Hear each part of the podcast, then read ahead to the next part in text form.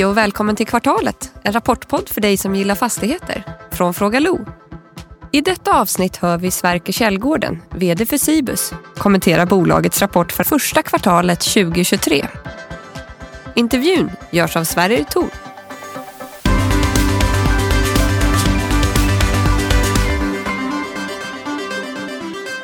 Hej och välkommen tillbaka till kvartalet och hej Sverker Källgården. Hej Sverige!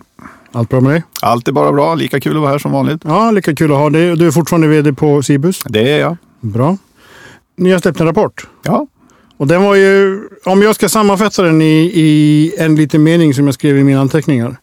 Då är det tid av konsolidering.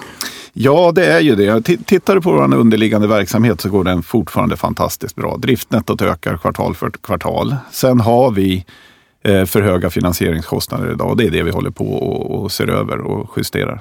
Mm. Bra. Innan vi går vidare tycker jag vi släpper in Niklas Höglund och hör vad han tycker. Varsågod Niklas. Ja, det var dags för snabbanalys av Cibus första kvartal för 2023. Eh, och när vi tittar på kvartalet så rapporterar bolaget 27 procent högre driftsnetto och eh, 9 procent upp i sin intjäningsförmåga. Däremot så slår de här högre räntorna negativt på förvaltningsresultatet och kvartalet har dessutom fortsatt begränsats av negativa valutaposter och omstrukturering och centrala kostnader, vilket dämpar utvecklingen. Eh, det rapporterade förvaltningsresultatet är ner 19 procent och eh, intjäningen är ner med, med 18 procent jämfört med förra året.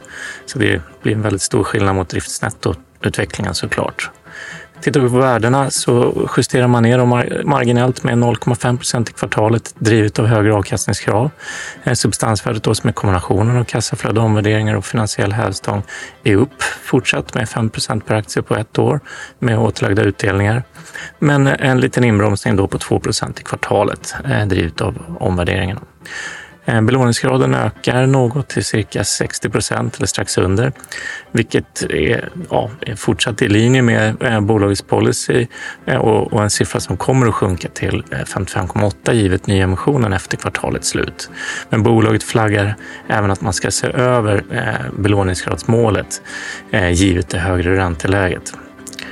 Avkastningskrav för eh, bolagets portfölj ökar till 6,5 procent, upp med cirka 11 punkter i kvartalet och ger ju fortsatt ett riktigt bra kassaflöde och underbygger målet om att höja utdelningen med, 5 procent per år från dagens nivå och är ju fortsatt bland, de, bland det högsta i sektorn med direktavkastning Ehm, över 8 procent som betalas på månadsbasis. Aktien har varit svag, ner 28 procent sedan årsskiftet och handlas kring 105 kronor när den här podden spelas in. Värderingen i förhållande till substansvärdet har ju därigenom pressats och ligger på cirka 33 procents rabatt från 25 procents rabatt eh, som bolaget handlades på efter Q4-rapporten. Men givet utspädning från den här riktade emissionen eh, så kommer då substansvärdet att falla. Eh, även om det såklart stärker den finansiella positionen. Eh, och underbygger tillväxt framåt. Eller? Och det här ger ju en implicit värdering om, om cirka 29 procent. Eh, dock så handlas ju i dagsläget bättre än, än sektorns rabatt om, om drygt 40 procent.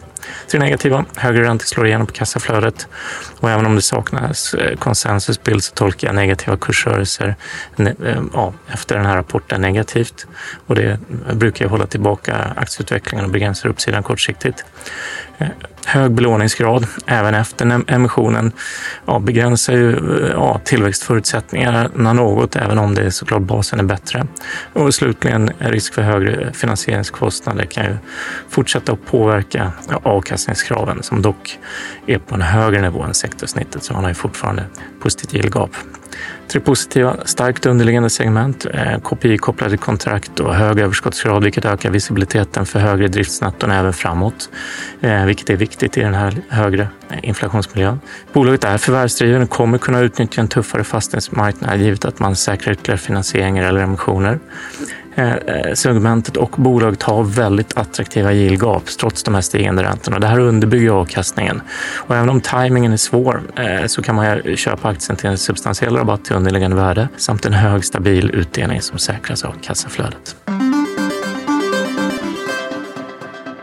Bra, tack för det Niklas. Eh, som sagt, säkert tid av konsolidering. Men, och det är ju liksom en rapport som är jag ska inte säga, den är inte svag. Den är, det är liksom du säger, det underliggande går ju väldigt bra. Men det finns, det finns frågetecken. Mm.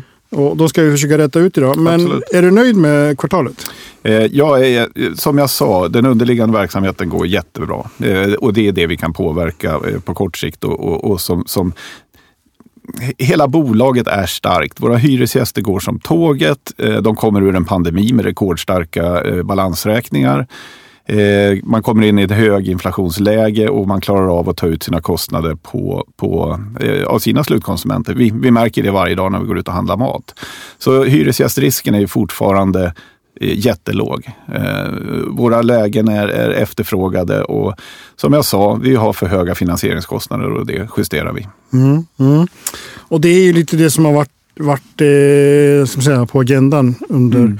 Dels så gjorde ni ju i höstas så gjorde ni en, en eh, ni testade marknaden som Mm. vi kallar det, det. eh, på obligationssidan. Det gjorde ni igen i, i, var det i februari, va? Januari, februari? Eh, vi, där vi gick in i, i- inte i år eh, har vi inte gjort det, utan vi gjorde det ju Två i, gånger i höstas. Två gånger i höstas, precis. Precis. Och sen, eh, sen har ni ju gjort om alla räntesäkringar, vilket Mm. jag tänker att du ska få berätta lite mer om. Jajamän. Och sen gjorde ni en emission, vilket har ju blivit väldigt uppmärksammat. Eh, nästan lite sådär eh, på gränsen till eh, att det var en chock för marknaden, skulle jag vilja säga. Men, Ja. men om vi börjar med räntesäkringarna. Ja. Kan inte du förklara det lite, vad ni har gjort där? Nej, men vi har räntesäkrat hela vår seniorskuld, alltså bank, de, den bankskuld som vi har idag. Eh, Det här är ju för att vi på lång sikt ska kunna se och, och förutspå våra kostnader på finansieringssidan.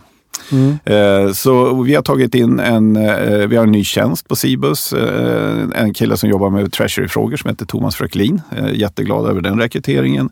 Och han har ju fullt fokus på det här och köper hedgar, swappar och kappar för att säkra vår skuld helt enkelt. En massa ord som inte vanliga människor kan. Liksom. Nej, men det är alltså man räntesäkrar. Antingen så har man ett räntetak eller så, så, så um, eh, eh, man, Man byter ut räntekostnader. man byter ut räntekostnader och säkerställer sin räntekostnad helt enkelt. Och den, det innebär att vi, vi som, som högst nu med marginal och kostnader för, för de här eh, räntesäkringarna kan nå en marginal eller en, ränte, en ränta på 4,55 procent på, på seniorskulden. Mm, mm.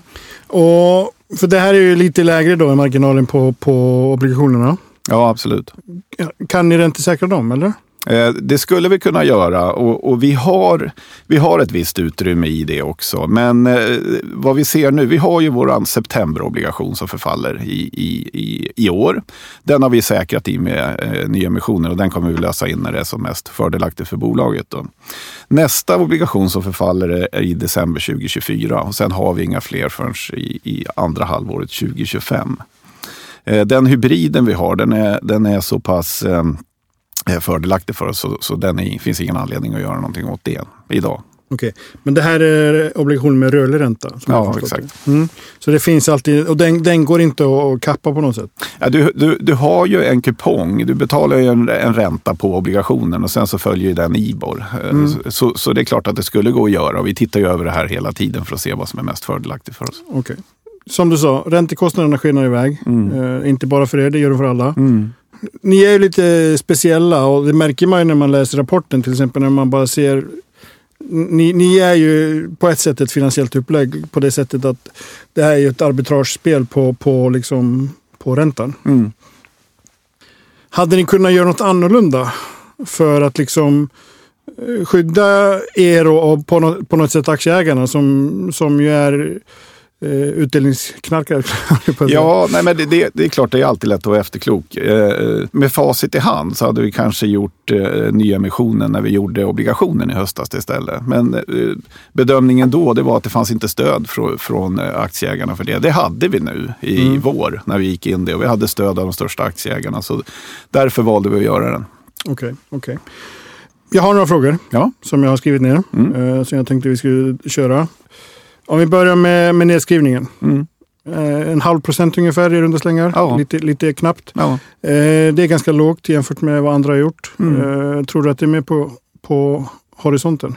Ja, alltså, vi, vi har ju, vår genomsnittsvärdering ligger runt 6,1 procent idag, vilket är rätt så högt i fastighetsbranschen. Därav de, de låga eh, rörelserna eller de små rörelserna i, när det gäller värdering vi har inte sett den stora yield-kompressionen i det här segmentet som man har sett på, på logistik och kontor och, och, på bostäder de senaste åren. Så det är ett stabilt tillgångslag. Så jag tror nog att vi kommer ligga här eh, i de här eh, härarna. Det är klart att det kan röra sig lite upp eller ner. Och vi externvärderar ju alla våra fastigheter fyra gånger per år och, och, och vi, eh, vi tittar ju såklart kritiskt på dem, men det är aldrig så att vi vi, eh, vi höjer ju inte värderingen utan vi litar ju på de externa värderarna och är det någonting vi gör så, så är vi mer konservativa och drar ner värdena om vi, om vi ser det. Mm. Och ni har räntesäkrat på 4,55 4,55 och snitträntan med obligationerna var kring 6 va? Eh, med, ja, med obligationerna är det väl eh, inte riktigt så högt. Nej, men... eh, fem, fem, lite drygt 5 gissar jag. Okay. Men om ni har, det, det jag vill komma till att ni har fortfarande en, en yield på 6, så att ni har lite fortfarande arbitrage. Ja, absolut. Ja. absolut. Mm. Det har vi. Det var en sak som jag faktiskt eh, reagerade på när jag, när jag läste just om räntesäkringen och din, din kommentar i, i rapporten. Att, att eh, det var det du var inne på. Nästa förfaller i, i december 24. Mm. Om det är någonting jag har lärt oss senaste året, då är det att tiden flyger. Mm. Tempus fugit som det heter. Ja, exakt det går väldigt fort ja. just nu. Eh, liksom, finns det risk att ni behöver göra någonting nytt? Så där, drastiskt kanske ta, ta i, men att emittera igen? Eh, det är klart att det, är. det finns alltid en risk och vem vet vart räntan är på väg. Vi, vi hoppas och tror att det, eh, det, höjningarna ska lugna ner sig lite nu och vi snart får någon, någon slags konsolidering även där. Men det är klart, vem vet vad som händer på obligationsmarknaden? Och, och, vi är beredda. Vi skriver i rapporten att det kan bli aktuellt att sälja icke-strategiska fastigheter om det behövs. Eller om vi får ett bra bud helt enkelt, så, så, så får vi titta på det. Det var också någonting jag hade understrukit här. Mm. Det är första gången ni öppnar för det, så vitt jag kan minnas i era rapporter. Ja, vi, vi har väl sålt eh, enstaka fastigheter. Jo, men att ni uttalar det, att, att ni är beredda att sälja. Ja, nej men när vi har portföljer, eh, när vi köper lite större portföljer så får vi alltid fastigheter som är lite udda. Eh, som inte är den typiska Cibus-fastigheten. Och, och eh, från tid till annan så får vi bud på de här och, och vi har väl inte varit så jättepigga på det men, men, att sälja. Men, men vi kan väl tänka oss. Och jag tror att det kommer bli en naturlig del för alla fastighetsbolag framöver att både köpa och sälja.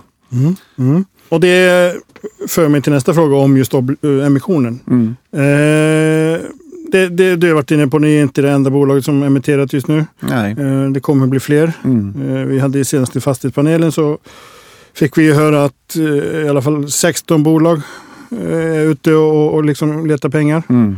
på aktiemarknaden. Hade ni kunnat göra som Catena, tänker jag främst då, och ta in mer Just för att ha hög på loftet i då, de fall att det kommer ut fastigheter på marknaden? Eh, ja, eh, nu finns det prospektregler för det här. Om man emitterar över 20 procent så måste man ha prospekt och då blir det en, en, en tidsfaktor i det här också. Vi valde att lägga oss precis under det. Och det var det stödet som vi ansåg att vi hade också ifrån från aktieägarna. Så vi valde den här storleken och, och man kan göra, man skulle kunna gjort en företrädesemission men det hade dragit ut ännu längre på tiden och, och konkurrensen ökar och vi var ute Eh, om, man, om man tittar nu och, och, och, har facit så var vi ute ganska tidigt eh, och gjorde vår emission vilket gjorde att vi hade relativt lätt att få in de här pengarna, vilket var skönt. Mm. Jag ska släppa in våra vänner på Twitter. Mm. För jag har fått en, en jädrans massa frågor. Härligt. Och mycket är på, på just det här med, med emissionen. Mm. varför sänkte inte utdelningen mer och, och, och släppt, skippade emissionen? Är ju den, om jag sammanfattar frågan. Så ja, nej men för att förstå det, eh, varför vi inte gjorde det, så måste man förstå Cibus och vad, vad, vad det är för typ av pengar vi delar ut. Mm. Eh, kalla det ett eh, traditionellt svenskt aktiebolag. De jobbar ju under året och så tjänar de ihop till en vinst som man sen delar ut efter bolagsstämman. Man, man har en påse pengar på ett konto som man delar ut en gång i, i maj eller eh, april eller maj efter bolagsstämman. Cibus har månatlig utdelning och det vi delar ut det är vårt kassaflöde. Eh, det hade inte räckt eller hjälpt att ställa in utdelningen för det hade tagit oss 12 månader för att arbeta upp det kassaflödet och inte ens det hade räckt för att betala, eh, betala av hela obligationen så att säga. Mm. Vi har 45 000 aktieägare och som du sa så är många av de här har, har köpt in sig på Cibus för att det är ett utdelningsbolag och en utdelningsaktie och därför vill vi försvara den utdelningen så, så, så långt vi kan. Nu fick vi de största aktieägarna att gå in och stödja den här emissionen vilket gör att alla, det här är värdeskapande för alla aktieägare och vi kan fortsätta med utdelningen. Mm. Eh, har ni fått eh, liksom från mindre aktieägare, det blir ju alltid en utspädning. Ja. Eh, den kanske inte spelar så stor roll för en aktie, mindre aktieägare som ändå får sina kronor i, i eller ören i, i utdelning. Men Mm. har ni fått någon liksom eh, Alltså vad har ni fått för reaktioner? Om man säger så? Vi- Vi har fått, vi har, det, absolut har det kommit reaktioner och vi har fått frågor både på telefon och på mejl. Men när vi, har gjort, när vi har förklarat varför vi gjorde det här precis på det sättet som jag gjorde nu till dig, så, så folk förstår ju det. Att det här var ett, ett, ett bra väg och en naturlig väg att gå. En annan fråga, och den här är ju lite privatekonomiskt. Varför du inte, som du uttrycker, pangade in mer deg i emissionen? Vi får inte vara med i emissionen. Vi Okej. som är, är eh, närstående transaktioner så att säga. Vi får aldrig delta i, i emissioner som inte är, eh, eh, eh, alltså som är, är riktade. Okej. Utan vi får aldrig delta. Däremot så köpte jag eh, direkt efter. Eh, när jag kunde, när vi var, var släppta från insiderlistan så, så köpte jag. okej. Här kommer en väldigt teknisk eh, som är riktad faktiskt både till dig och, och Ilja Batljan som, som vi ska spela in på fredag. Vilken risk prissätter en perpetuell företagsobligation i fastighetsbolag med Stibor 90 plus 3,5 procent? Oj, det, det där blev för tekniskt för mig tyvärr. Den får nog Ilja svara på. Ja, vi, vi får passa på den. Ja, gör det. Eh, men här är en väldigt intressant faktiskt. Har, Sagax var ju inte med i, i riktade emissionen, som jag förstår det. va? Jo, de var de med. Var med. Mm. Okej, för här är frågan, har Sagax motiverat varför man sålde aktier istället för att vara med på senaste emissionen? Men då, det stämmer då inte? Mm. Ja, de, har ju, de sålde ju innan emissionen. Okej. De drog ju ner sitt aktie till, till strax under 5% innan. Okej, Mm. men Nej, det, sen, det får David svara på. Jag, sen, jag kan sen inte. höll, de, höll de bra. Eh, ja, eh, ska vi se. Hälsa så gott från räven. Jag förstår, antar att du förstår vad det är. Men ja. Ja, tack ska du ha. du hälsar tillbaka kanske? Ja, jag hälsar till Ja, vad bra. Eh, bra, då går vi tillbaka till mina frågor. Eh, jag tänkte, ni har ju en hel del valutaförluster. Ja, orealiserade ja. Ja, Mm. apropå hedgar. Mm. Ni, ni verkar ju i fyra valutor Ja. egentligen. Eh, en av dem är peggad till, till euron som kan säga tre valutor. Mm. Kan ni hedga? Eh, Det här är ju någonting som vi tittar på, framförallt Thomas tittar på. Vad vi gör, vi, vi matchar ju tillgångar och skulder. Eh, Så vi hedgar ju på det sättet så att säga. Att vi har, när vi köper en eh, portfölj i Sverige så, så lånar vi ju i SEK och vi har våra intäkter i SEK så vi betalar räntorna med, med, med eh, de hyrorna vi får in. Så vi, på, på så sätt så har vi en naturlig hedging. Men vi tittar ju på det såklart. Så jag hittar det. Hur, har du någon koll på hur mycket av, av valutaförlusterna som är egentligen en omräkningsdifferens? Alltså, bara i och med att ni rapporterar i euro så måste ni ju räkna om allting till euro. Ja, det, det här är ju ingenting som realiseras. Vi, vi har ju inte det på det sättet utan det är ju orealiserade valutaförändringar och förluster på samma sätt som fastighetsvärdena. Så länge man inte har sålt något så, Ja, så är det ju ingen sån effekt. Mm.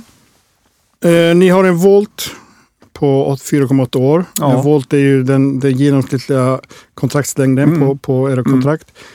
Och det är ju en ganska rimlig volt på något sätt. Men jag antar att det här är ko- kontrakt som löpande... eh, Alltså det är, ni har inte jättestor hyresgästomsättning. Nej, vi har ju inte det. Och, och, och tittar, du, tittar du på Finland som är vår största marknad så, så där är en typisk förlängningsperiod fem år. Så när hyreskontraktet går ut så förlänger man oftast med fem år. Vilket gör att har du en, har du en portfölj tillräckligt länge som är tillräckligt stor så går volten mot fem år. Okej.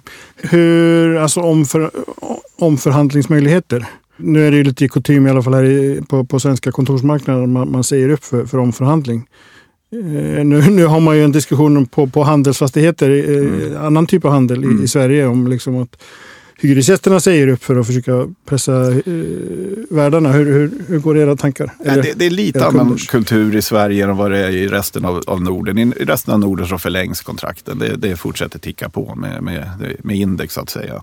På oförändrade villkor. I Sverige är man lite mer eh, benägen att säga upp. Och vi har ju kortare förlängningsperioder också, normalt tre år på dem. Så, så här finns det en annan kultur.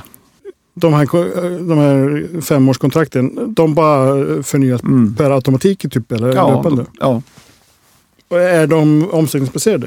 Nej, det är, det är väldigt få omsättningsbaserade hyror i vår portfölj. Eh, Och det här är ju det är stabiliteten med Cibus, att vi, vi har fasta hyror som indexuppräknas. Och index har, förutom nu då när vi är i höginflationsläge, så har ju index gått upp med i snitt 1,5 procent de senaste 20 åren. Och, och livsmedelsbranschen har vuxit med 3, vilket gör att hyrans eh, andel av omsättningen har ju gått ner under åren. Så, så det är väl en av anledningarna till att man klarar av att betala hyrorna när, när, när det blir index.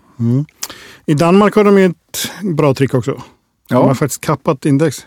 Ja, i Danmark har man gjort det och där finns det på ungefär hälften av våra hyreskontrakt så finns det både ett golv och, ett tak. Och det, det kan ligga mellan 2 och 4 procent ungefär. Så, så det kan aldrig gå under 2 och det kan aldrig gå över 4. Men det är på hälften av avtalen. Men de skrattar väl högra till banken nu när de tar in 10 inflation hos sina kunder. Och, Ja, så blir det ju. Och det, det är ju därför vi ser att det, det, det är en av anledningarna till att det här är ett så tryggt tillgångslag. Att hyresgästerna ändå går bra. Men eh, min fråga som jag hade skrivit ner, varför Danmark? Alltså, det här är ju... Ni, för, ni förlorar väl pengar på det här på något sätt?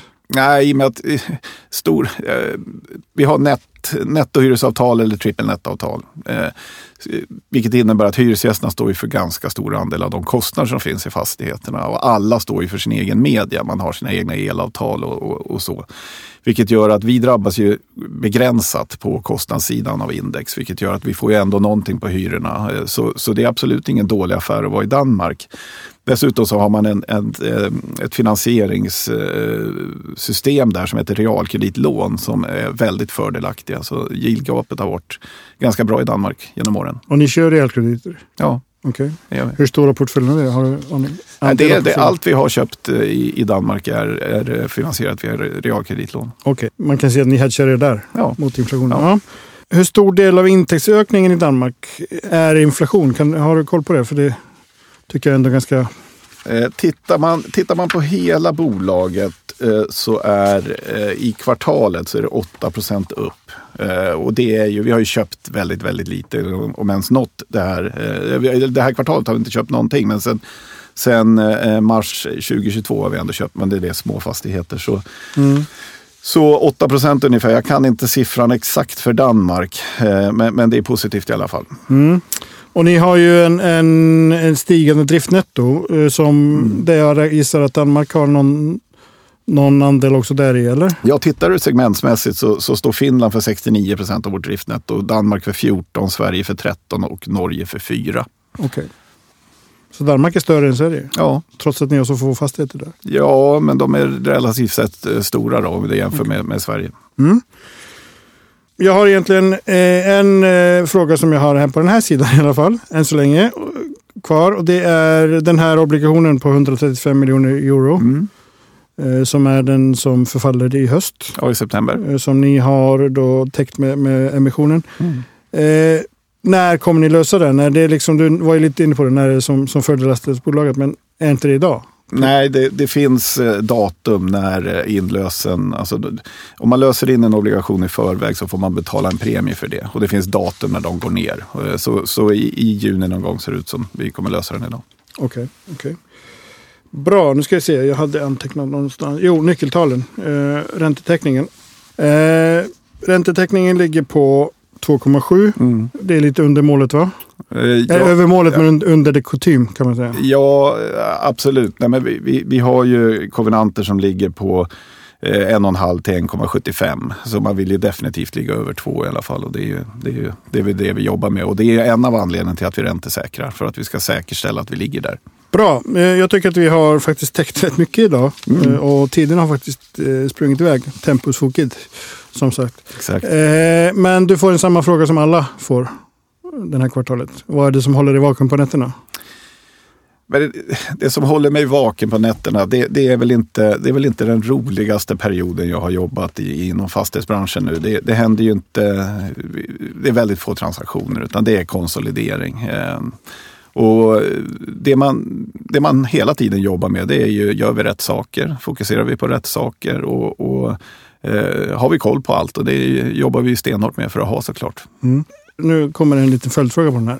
Alltså, är inte det ändå bra? Jag är ju, som jag varit inne på i en annan podd som, som kommer här snart, så vi som är uppvuxna på Island Mm. eh, och, och eh, på något sätt inskolade i den här galenskapen som ägde rum på, på 00-talet. Just det. Alltså jag, jag minns att jag brukade prata om att så här ibland, är inte det bättre att smälta maten också innan man tar en till bit? Mm. Alltså konsolidering är väl inget negativt? Nej, egentligen? nej, absolut inte. Och det finns inget ont som inte har något gott med sig. Utan det, det, Cibus kommer gå ur det här, eh, den här situationen vi har idag som ett starkare bolag också. Och, och, eh, sen är det väl, när man är, är, entreprenör och gillar att göra affärer, då är det väl inte den roligaste perioden att jobba. Men, men det, är något, det är ett jobb som måste göras och det är fullt fokus på det. Mm, mm. Toppen. Mm. Tack så mycket.